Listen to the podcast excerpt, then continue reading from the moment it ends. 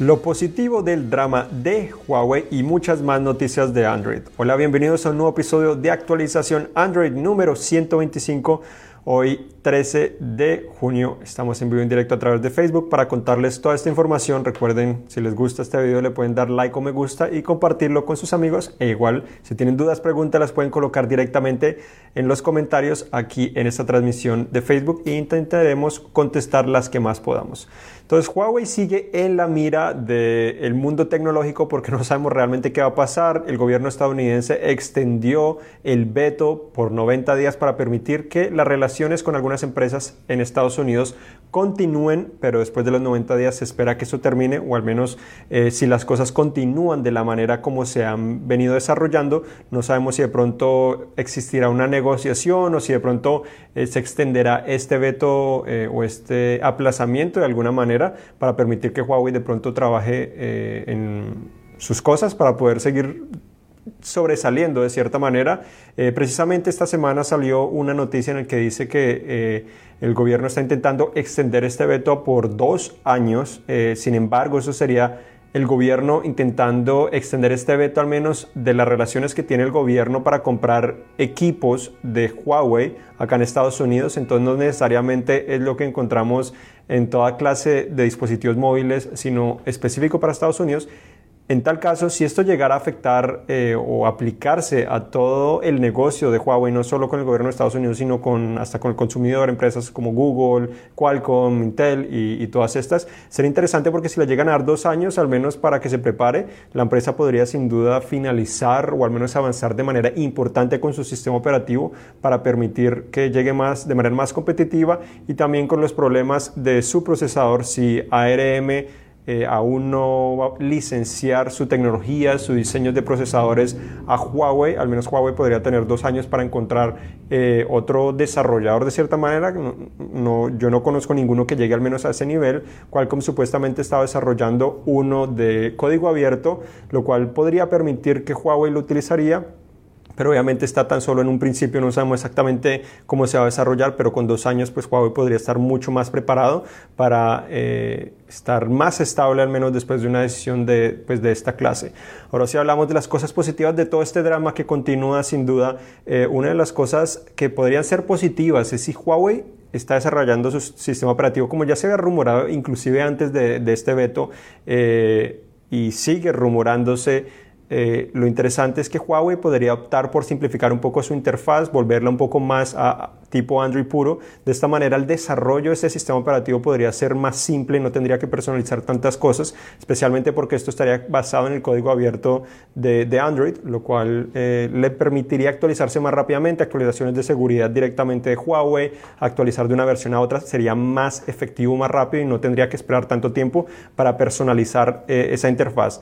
Por esa personalización es que muchas veces algunas empresas, eh, Huawei, Samsung, hasta L G, se demoran mucho más tiempo en liberar las actualizaciones de generación a generación. Entonces, si logran hacer esto, podrían llegar de pronto a un mismo nivel o no tan tarde como lo han venido haciendo, porque obviamente ellos estarían a cargo completamente del desarrollo de, eh, de este sistema operativo. Entonces, eso podría ser una cosa positiva. ¿Por qué? Porque una de las mayores críticas que ha tenido Huawei en sus dispositivos es la interfaz. Yo sé que a muchas personas les gusta, pero la realidad es que comparado a lo que está en el mercado o a otras empresas, no es la mejor experiencia. Tiene cosas, mucha duplicidad de aplicaciones, de funciones. Eh, intenta hacer una combinación extraña de iOS con Android. Eh, a veces te forza a utilizar ciertas cosas. Presenta errores, eh, si colocas un launcher de tercero a veces te regresa al original. Eh, hay ciertos errores que no ofrecen la mejor experiencia, menos para esta parte del mundo. De pronto para, para Asia sí es adecuado, porque generalmente eh, en ese mercado tienen otra experiencia totalmente diferente. Entonces, si logran mejorar esa experiencia y hacerlo un poco más de Android puro, yo creo que al menos en esta parte del mundo, eh, puede ser Europa y América en sí, podría ser un poco más atractivo. La gente podría estar más satisfecha con el software, no solo el hardware, que el hardware ha demostrado grandes cosas, sino también con el, el software.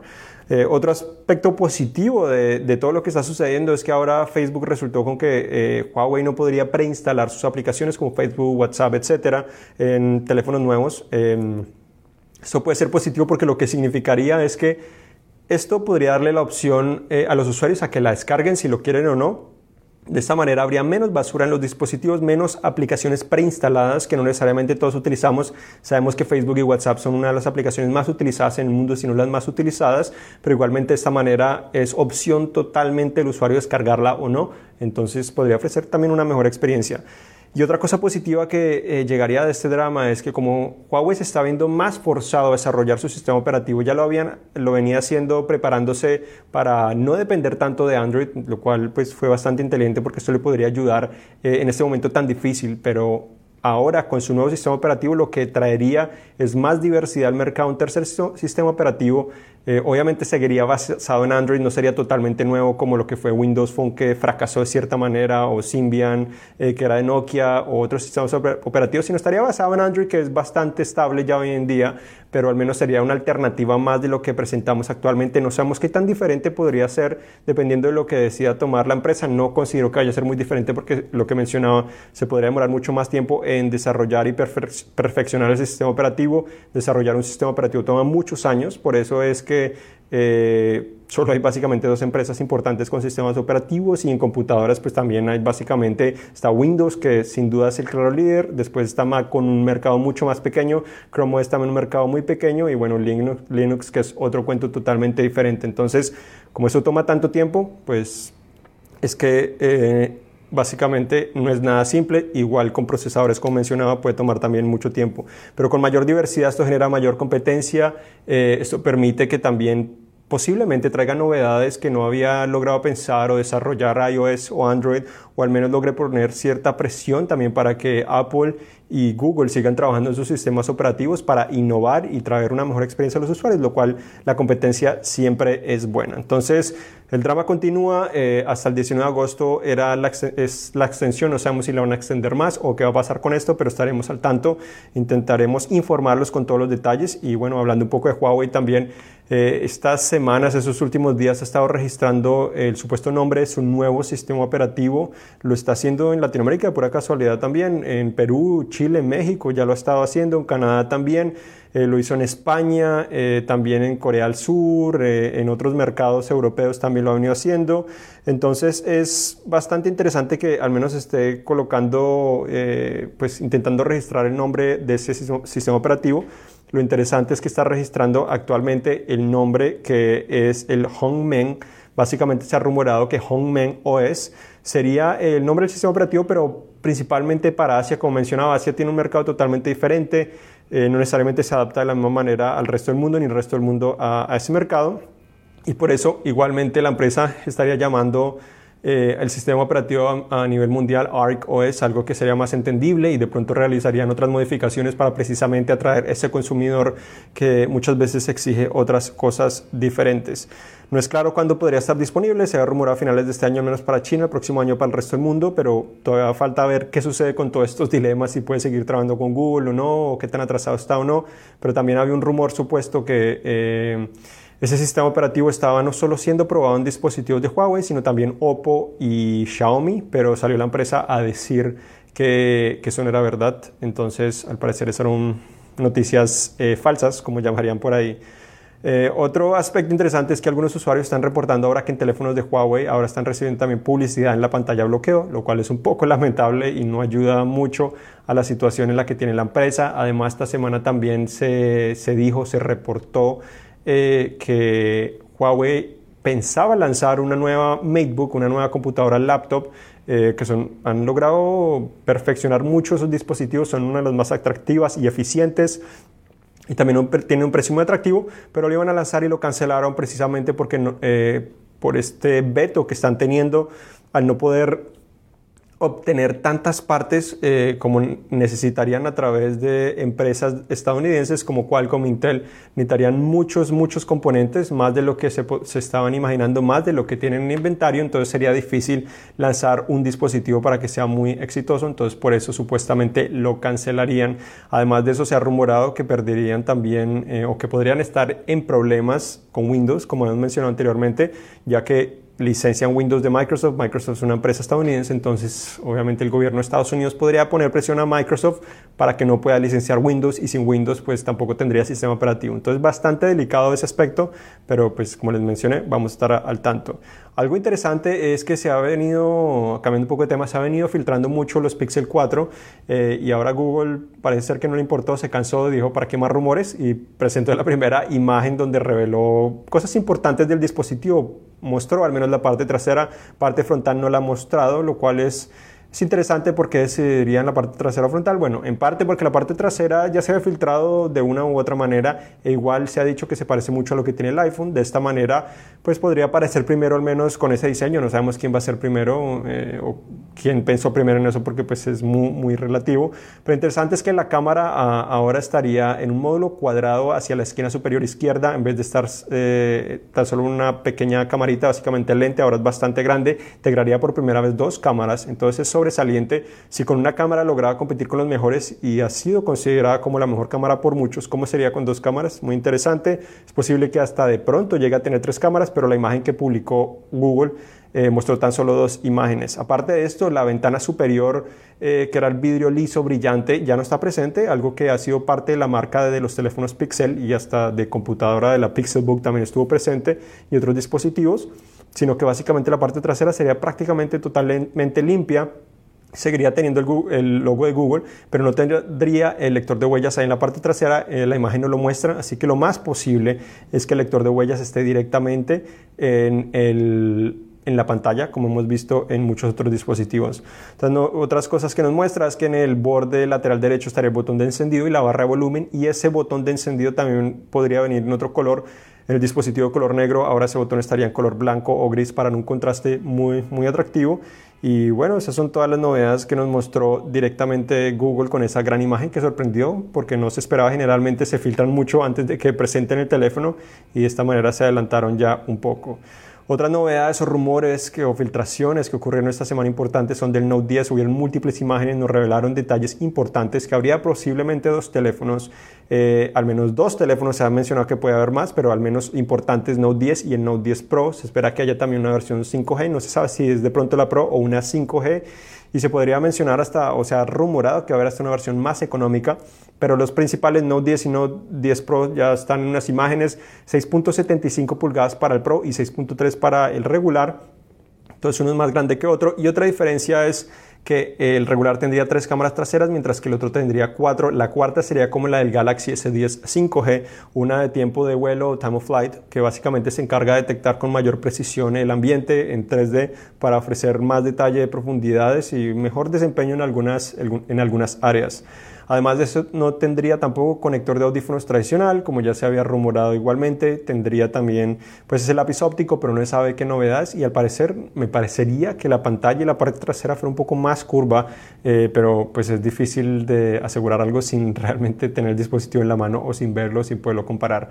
La cámara frontal sería tan solo una, no como el S diez Plus ni el S diez cinco G que tienen doble cámara frontal, al menos en esas dos versiones, sería tan solo una y en vez de estar en la esquina superior derecha estaría en la mitad, lo cual me parece atractivo porque ya se veía, se pensaba que de pronto con los S diez iba a ser así y iba a ser un poco más simétrico, un poco más atractivo, pero, pero bueno, vamos a ver, igual pues los biseles de la pantalla serían mucho más pequeños, lector de huellas también integrado en la pantalla y pues tendría muchas de las novedades de los S diez como el procesador posiblemente el Snapdragon ochocientos cincuenta y cinco, Exynon noventa y ocho veinte eh, y pues más RAM de, del que posiblemente necesitamos, posiblemente hasta doce gigabytes de RAM como lo que tiene el S diez Plus.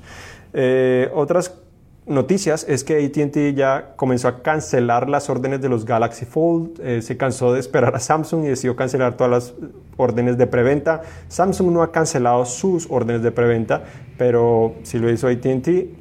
Nosotros seguimos esperando, eh, lo compramos directamente con Samsung eh, y seguimos esperando a ver si va a existir o no va a existir ese dispositivo. Según Samsung sí lo van a lanzar y pronto nos darán una fecha, pero no ha existido eh, gran precisión en eso.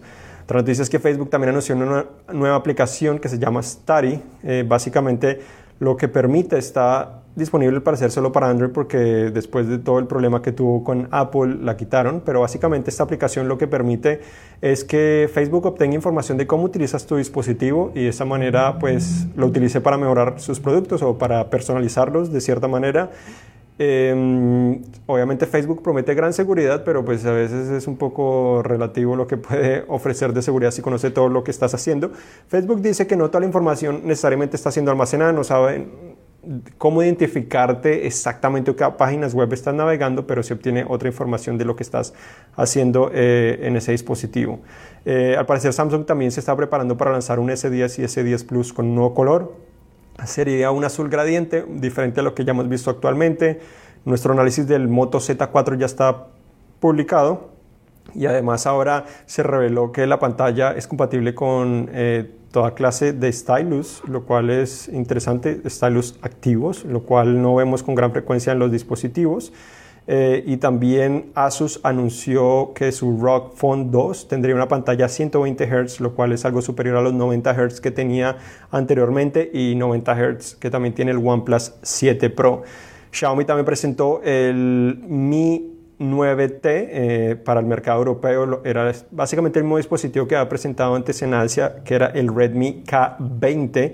Es un teléfono interesante que se parece mucho a, al OnePlus siete Pro porque tiene una cámara también que sobresale de la parte superior izquierda. Tiene tres cámaras traseras, básicamente una parte frontal de solo pantalla. Eh, tiene también un procesador Snapdragon seiscientos setenta que es de más gama baja, seis, ocho gigabytes, sesenta y cuatro, ciento veintiocho gigabytes de almacenamiento, y esa pantalla es bastante grande igual, es de seis punto treinta y nueve pulgadas y es AMOLED. Y por último tenemos también, acá ya hablamos un poco de este dispositivo, pero acá se los muestro una vez más ya que eh, nuestro análisis está publicado en este momento, si no me equivoco es el Oppo Reno diez X Zoom, un teléfono Eh, o un nombre bastante complicado, pero un teléfono interesante. La gran novedad pues es sin duda su diseño, cámara frontal que puede ocultarse o no, con forma de, del cuerno de un rinoceronte o como la aleta de un tiburón. Entonces es algo novedoso para precisamente integrar básicamente solo pantalla en la parte frontal, cámaras traseras que no sobresalen de ninguna manera. Eh, ofrece una experiencia similar a la del Huawei P treinta Pro, lo cual significa que tiene una regular, gran angular y un telefoto o periscopio que ofrece zoom óptico cinco X y híbrido eh, diez X para que tengas más detalle haciendo... Haciendo zoom. En conclusión, este es un excelente dispositivo. Para ser breve, eh, no necesariamente llega al, al nivel de lo que fue el P treinta Pro ni el S diez Plus, pero se diferencia mucho por las cámaras. Es básicamente el único teléfono que ofrece lo mismo que el P treinta Pro en calidad.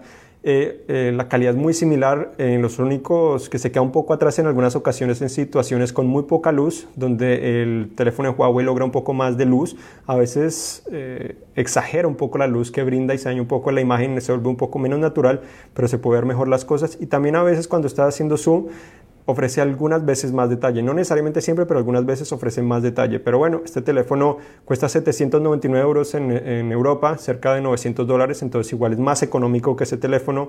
Obviamente no es resistente al agua porque pues, este componente ni se puede cargar inalámbricamente, pero tiene ranura micro S D en la parte inferior, doble ranura SIM, bastante atractivo, procesador Snapdragon ochocientos noventa y cinco y hasta ocho gigabytes de RAM. Entonces, ahora sí vamos a contestar alguna de las preguntas que tengan. Si tienen, no tienen ninguna pregunta, bueno, entonces recuerden visitar cinet punto com diagonal e ese para conocer toda esta información que mencionamos, o al menos alguna de ella, e igualmente para mantenerse informado con lo más importante de Android. Hasta la próxima.